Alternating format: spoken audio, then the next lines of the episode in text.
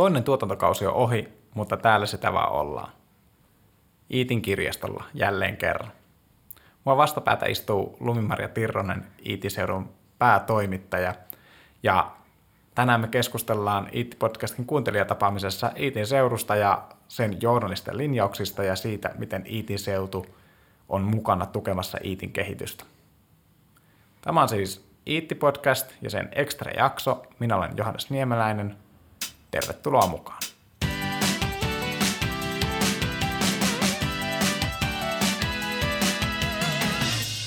Lumimaria, sä oot aloittanut tänä vuonna Iitiseudun päätoimittajana. Miten sä päädyit tähän tehtävään? No kuinka pitkän kaavan mukaan sä haluat, että mä kerron? Keskipitkän. Keskipitkän.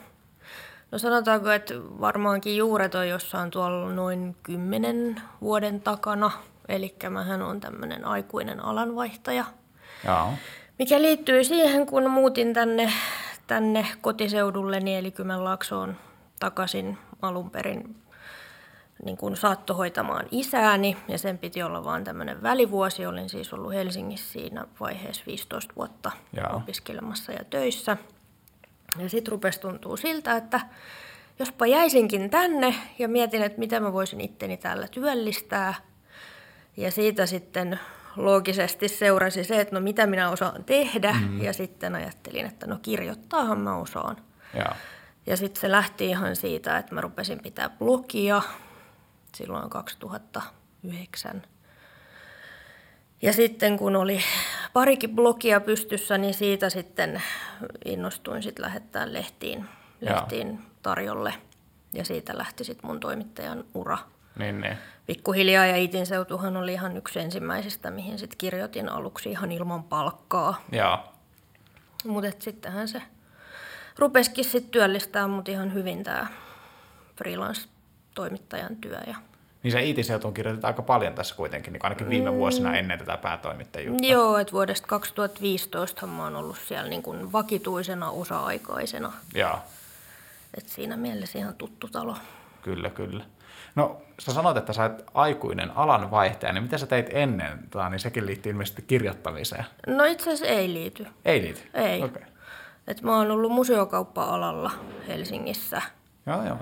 Mun työnantajia on ollut muun muassa kulttuuritehdas Korjaamo, Espoon kaupunkikulttuuriyksikkö ja Amos Anderssonin taidemuseossa olin opiskeluaikana seitsemän vuotta.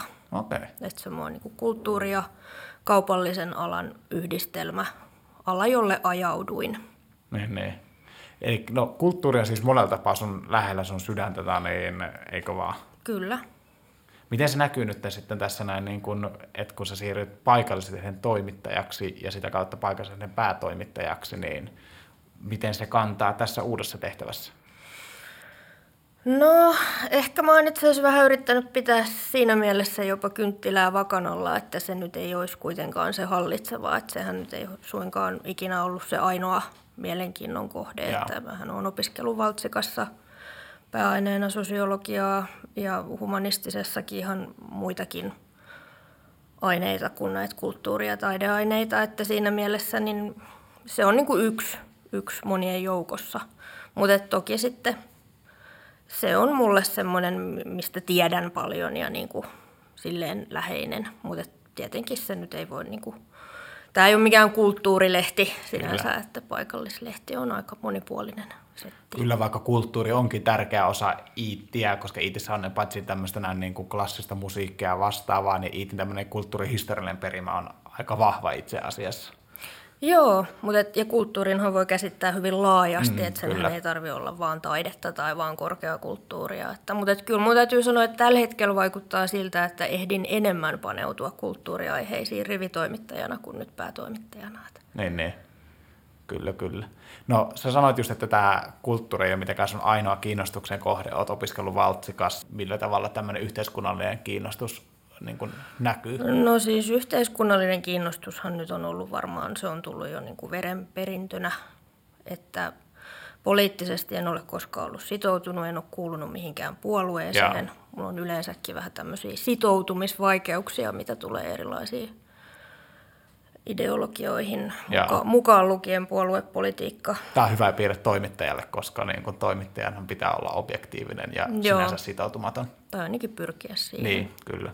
Kaikilla meillä on omia sitoumuksiamme, vaikka emme sitä tiedostaisikaan, että se, sekin on hyvä tiedostaa, mutta aina Joo. se pyrkimys ja objektiivisuuteen on tärkeä. On, ja sitten niin kuin just eräs edeltäjistä Iitin seudun päätoimittajista on sanonut, että, että puolueettomuushan ei tarkoita yhtä kuin mielipiteettömyys. Mm. Just näin. Niin kyllä mä oon vähän sillä kannalla, siis pääkirjoitushan on mielipidekirjoitus, Kyllä. siis formaattina. Et kyllä, kyllä päätoimittaja saa olla asioista jotain mieltä, mutta et se on eri asia kuin ottaa sit niinku puoluepoliittisesti kantaa suuntaan tai toiseen. Just näin. Ja jos lukee vaikka jotain Ilta-Sanomia tai Helsingin Sanomia tai mitä tahansa niin kuin valtakunnan mediaa, niin kyllähän siellä toimittajat ottaa hyvinkin kärjekkäillä mielipiteillä kantaa ajankohtaisiin asioihin, vaikka he eivät ole puoluepoliittisesti sitoutumattomia. Että se tosissaan he eivät ole mielipiteettömiä. Kyllä, ja siis ei tarvitse mennä niinkään kauas. Et katsotaan vaikka tätä keskiviikkoliitettä, niin kyllähän siinäkin on hyvin kantaa ottavat pääkirjoitukset. On joo, kyllä, kyllä. Ää, paikallinen päätoimittaja itse asiassa siinäkin. Tämä oli Näin on, kyllä. Iittiläisiä löytyy sieltä sun täältä. Mm. No nyt jos mietitään Iitin seutua, sä oot päätoimittanut sitä kesästä asti, eikö vaan? Joo, ensimmäinen kuudetta Kyllä. aloitin. No minkälainen Iitin seutu on lehtenä? No, mä toivoisin, että Iitin seutu olisi dynaaminen, Jaa. että se ei olisi kuiva, vaan se olisi värikäs sekä sisällöllisesti että visuaalisesti. Ja siihen, siihen suuntaan ainakin nyt itse pyrin, että Niin kuulostaako tämä siltä, että me ollaan saamassa Iitissä jonkunlainen lehtiuudistus? Öö, mahdollisesti jossain vaiheessa ihan konkreettinenkin, niin kuin, että menee graafinen ulkoasu vähän uusiksi, mutta ei vielä, koska mä oon itse sitä mieltä, että tämä on jo itsessään ollut niin iso muutos, että ei saa niin kuin liikaa muuttaa kerralla, koska Joo. ihmiset on loppujen lopuksi aika kiintyneitä siihen, siihen sanomalehteen. Niin kuin itsekin tiedän, että jos vaikka joka päivä lukemani lehden fontti muuttuu, mm. niin sehän voi pistää ihan niin kuin pasmat sekaisin. Että pitää niin kuin pikkuhiljaa mahdollisimman por, portaistetusti tehdä niitä uudistuksia ja muutoksia. Et ei, ei mitään kertarysäys meininkiä. No jonkunlaisia muutoksia on kuitenkin luvassa, tämän, eli digitilaus tai tämä lehtiluukun kautta luettava näköislehti, niin se on ilmeisesti tulossa osaksi tilausta ää, vuoden alusta. Joo, kyllä. Ja siihenhän nyt tavallaan tämä postin lakko, jotain hyvää siinäkin nyt sitten, että ollaan saatu nyt sitten tavallaan markkinoituu tätä digilehteä, koska sen lukijamääräthän on nyt sitten ihan moni, siis ei voi sanoa edes moninkertaistunut, vaan että nyt katoin, että torstain lehdellä on ollut yli 1700 lukukertaa siellä netissä, niin, niin nyt sitten samalla tavallaan ajetaan sisään sitä, kun se nyt on ollut tällä lakon ajan Ja ilmaiseksi luettavissa.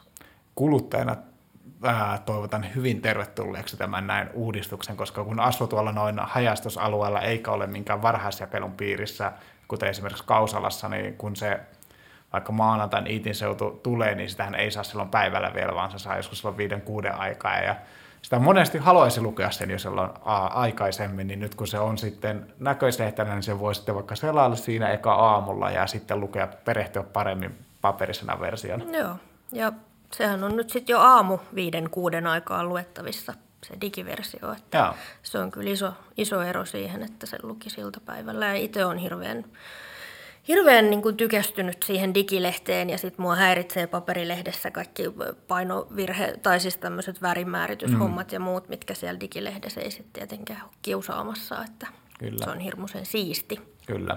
Joo, ne on, ne on hyvin erilaisia tuotteita. Mutta nyt jos sä puhuit vielä tuosta noin Iitin seudusta, sanoit äsken, että sä haluaisit, että se on värikäs. Ja nyt jos miettii vaikka Iitinkin tämmöistä näin, niin kuin mistä Iitin seutu kirjoittaa, niin täällähän tapahtuu paljon kaikenlaisia niin kuin, synkkiä asioita, eikä tuo poliittinenkaan tilanne ole mikään taloudellinen tilanne ole mikään helppo, että siellä ei ole mitään, mitään positiivisia uuti- uutisia koko ajan tarjotella. Okei, IT-seudussa on paljon kaikkea tämmöisiä kivoja uutisia niin kuin kyläyhdistyksistä ja urheiluseuroista ja kaikesta vastaavista, mutta kuitenkin tämä näin äh, niin kuin yleistä ilmapiiri on ehkä tämmöinen näin, äh, en mä nyt voi sanoa negatiivinen, mutta semmoinen niin kuin, no harmaa sanotaan, että sanotaan näin. Ja sehän on niin kuin toisaalta taaskin niin kuin journalistien tehtävä on tuoda esiin epäkohtia ja käsitellä niitä ja näin päin pois. Mutta miten sä näet sitten tämmöisessä paikallisessa journalismissa tämmöisenä niin kuin pienet kohottavat inhimilliset uutiset? Taustalla on siis Jani Halme ja Kotimaan katsaus, joka nostaa paikallislehdistä esiin tämmöisiä näin hauskoja juttuja, esimerkiksi, että ää, Tuulan kaktus kukki 14 vuoden päästä ensimmäistä kertaa, ja siitä oli paikallislehdessä uutinen, mikä on tämmöinen kiva, pieni, positiivinen mm. juttu, niin miten sä näet tämmöisen roolin niin kuin Iitin seudulla? No siis tämähän on aihe, josta voisin puhua vaikka kuinka pitkään, mutta jos mä yritän jotenkin lyhyesti tämän oma visioni ilmaista, niin siis molempia tarvitaan. Mun mielestä niin kuin, siis houkutushan oli suuri niin kuin lähteä semmoisen tavallaan pelkän human interest lehden linjalle, mm. mutta siihen mä en suostu, koska mun mielestä kuitenkin meidän ykköstehtävä on välittää tietoa ja nimenomaan sellaista tietoa, mitä nuo isommat lehdet ei välitä. Kyllä. Ja tosissaan Iitissä sitä ei, niin kuin Kouvolan Sanomat ja Etelä-Suomen Sanomat, niin vaikka jonkun verran kirjoittavatkin Iitistä, niin myös aika paljon jää katveeseen. Kyllä, Joo, eikä siellä niin kuin resurssit riitä, koska on niin, niin. paljon kuntia, joita niin kuin katetaan. Mutta, et se on niin kuin se meidän ykköstehtävä, mutta jos mietitään esimerkiksi lehden taittoa, mm. niin on kahdenlaista koulukuntaa. Toisessa koulukunnassa lähdetään siitä, että sulla on se materiaali ja sun pitää se änkeä sinne lehteen. Ja, ja toisessa koulukunnassa, jota mä itse edustan, on se, että sulla on se tila – eli se, ne käytettävissä olevat sivut.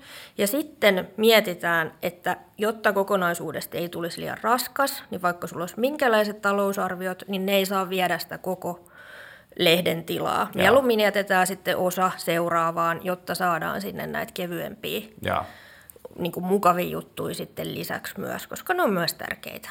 Kyllä, kyllä. Eli mm. sä näet tämmöisellä näin niin kuin inhimillisellä ja kohottavalla uutisella niin merkitystä. Aivan ehdottomasti. Joo. Joo. No nyt jos mietitään sitten eteenpäin, eli sulla on tämmöinen näkemys nyt siitä, niin, että miten lehteä kehittää, mikä on se sisältökokonaisuus. Ää, miten Iitin seudun sisältölinjaukset, jos mietit aikaisemmin, sä ollut siellä toimittajana, sitä sä oot myöskin kuluttajana seurannut Iitin seutua, niin miten nämä kenties niin kuin muuttuu tai muuttuvatko aikaisemmasta, että missä on painotuksia, uusia painotuksia? No Kyllä mä sanoisin, että mulla niin kun ykköslähtökohta on se, että kaikki tavallaan ajatellaan niin sen lukijan kautta. Jaa. Eli tavallaan kaikki, mitä lehteen tulee, niin sen pitäisi läpäistä se seula, että kiinnostaako tämä ketään.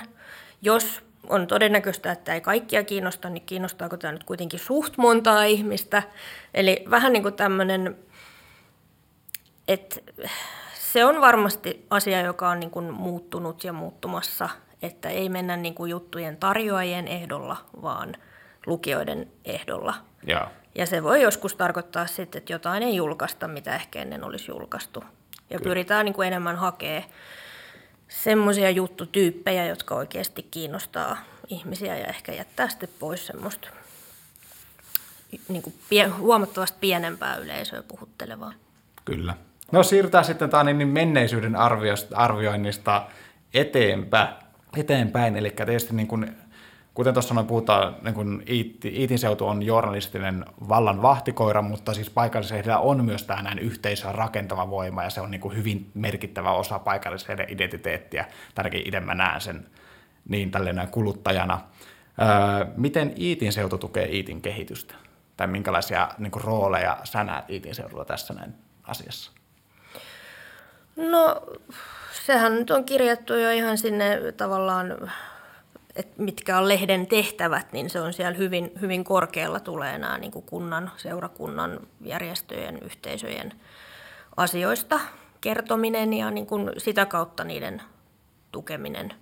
Mutta sitten kyllä mä näen sen myös ihan, että pitää niin kuin poimia, että vaikka taloustilanne olisi mikä tai vaikka minkälainen hallitsematon sotekaos vellois ympärillä, niin meidän tehtävä on myös poimia sitten sieltä tavallisten ihmisten elämästä mielenkiintoisia juttuaiheita, mielenkiintoisia henkilöitä, mm-hmm. kaikkea tätä tällaista. Ja mun mielestä se on niin kuin sitä, että tavallaan niin kuin muistuttaa siitä, että se meidän elämä ja arki niin kuin rullaa täällä huolimatta näistä joskus vähän masentavistakin kyllä, kyllä. Niin kuin isoista kuvioista.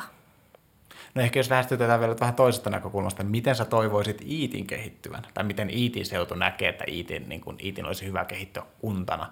Totta kai niin kuin kaikkea positiivista elinvoimaa ja lisää asukkaita ja mm. lisää verotuloa ja kaikkea tämmöistä näin, mutta onko siihen niin kuin mitään tämmöistä näin niin kuin enempää niin kuin No sanotaanko, että mä itse ehkä muualta tulevana niin näen Iitin semmoisena pienenä ja pippurisena. Ja se on mun mielestä se on sekä hyvä että huono asia.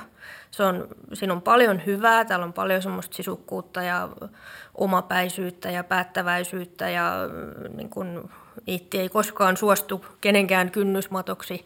Mutta sitten taas toisaalta mun mielestä voisi olla ehkä käyttöä myös enemmän semmoiselle sopuisuudelle ja diplomaattisuudelle ja moniarvoisuudelle ja niin kuin eri suuntiin avoimesti ennakkoluulottomasti katsomiselle, että semmoista mä ehkä niin kuin itse olisin mielelläni tuomassa lisää ittiin. Ja siihenhän lehti, jos huolehditaan siitä, että lehti on moniarvoinen ja mm. moniääninen, niin siihenhän se on erinomainen väline. Kyllä, kyllä. Eli siis otetaan nyt se niin kuin vahva tahto, mikä Iitissä on erilaisissa asioissa, niin otetaan se, mutta karistetaan siitä ne negatiiviset piirteet pois ja otetaan siitä tämmöistä positiivista avarakatseisuutta mukaan ja sitten se kanavoidaan Iitin hyväksi. Niin, siis sanotaanko, että siinä on mieletön potentiaali tässä pienessä pippurisuudessa, mutta että ei sitäkään ei pidä niin kuin viedä yli, että ei, ei pidä polttaa siltoja mihinkään suuntiin. Kyllä. Kiitos Lumi-Maria haastattelusta, kiitos, että tulit tänne. Kiitoksia. Tämä oli siis Iitti-podcastin kuuntelijatapaamisen ää, ekstra jakso. Kiitos, että kuuntelit. Iitti-podcast palaa asiaan jälleen ensi keväänä. Moi moi!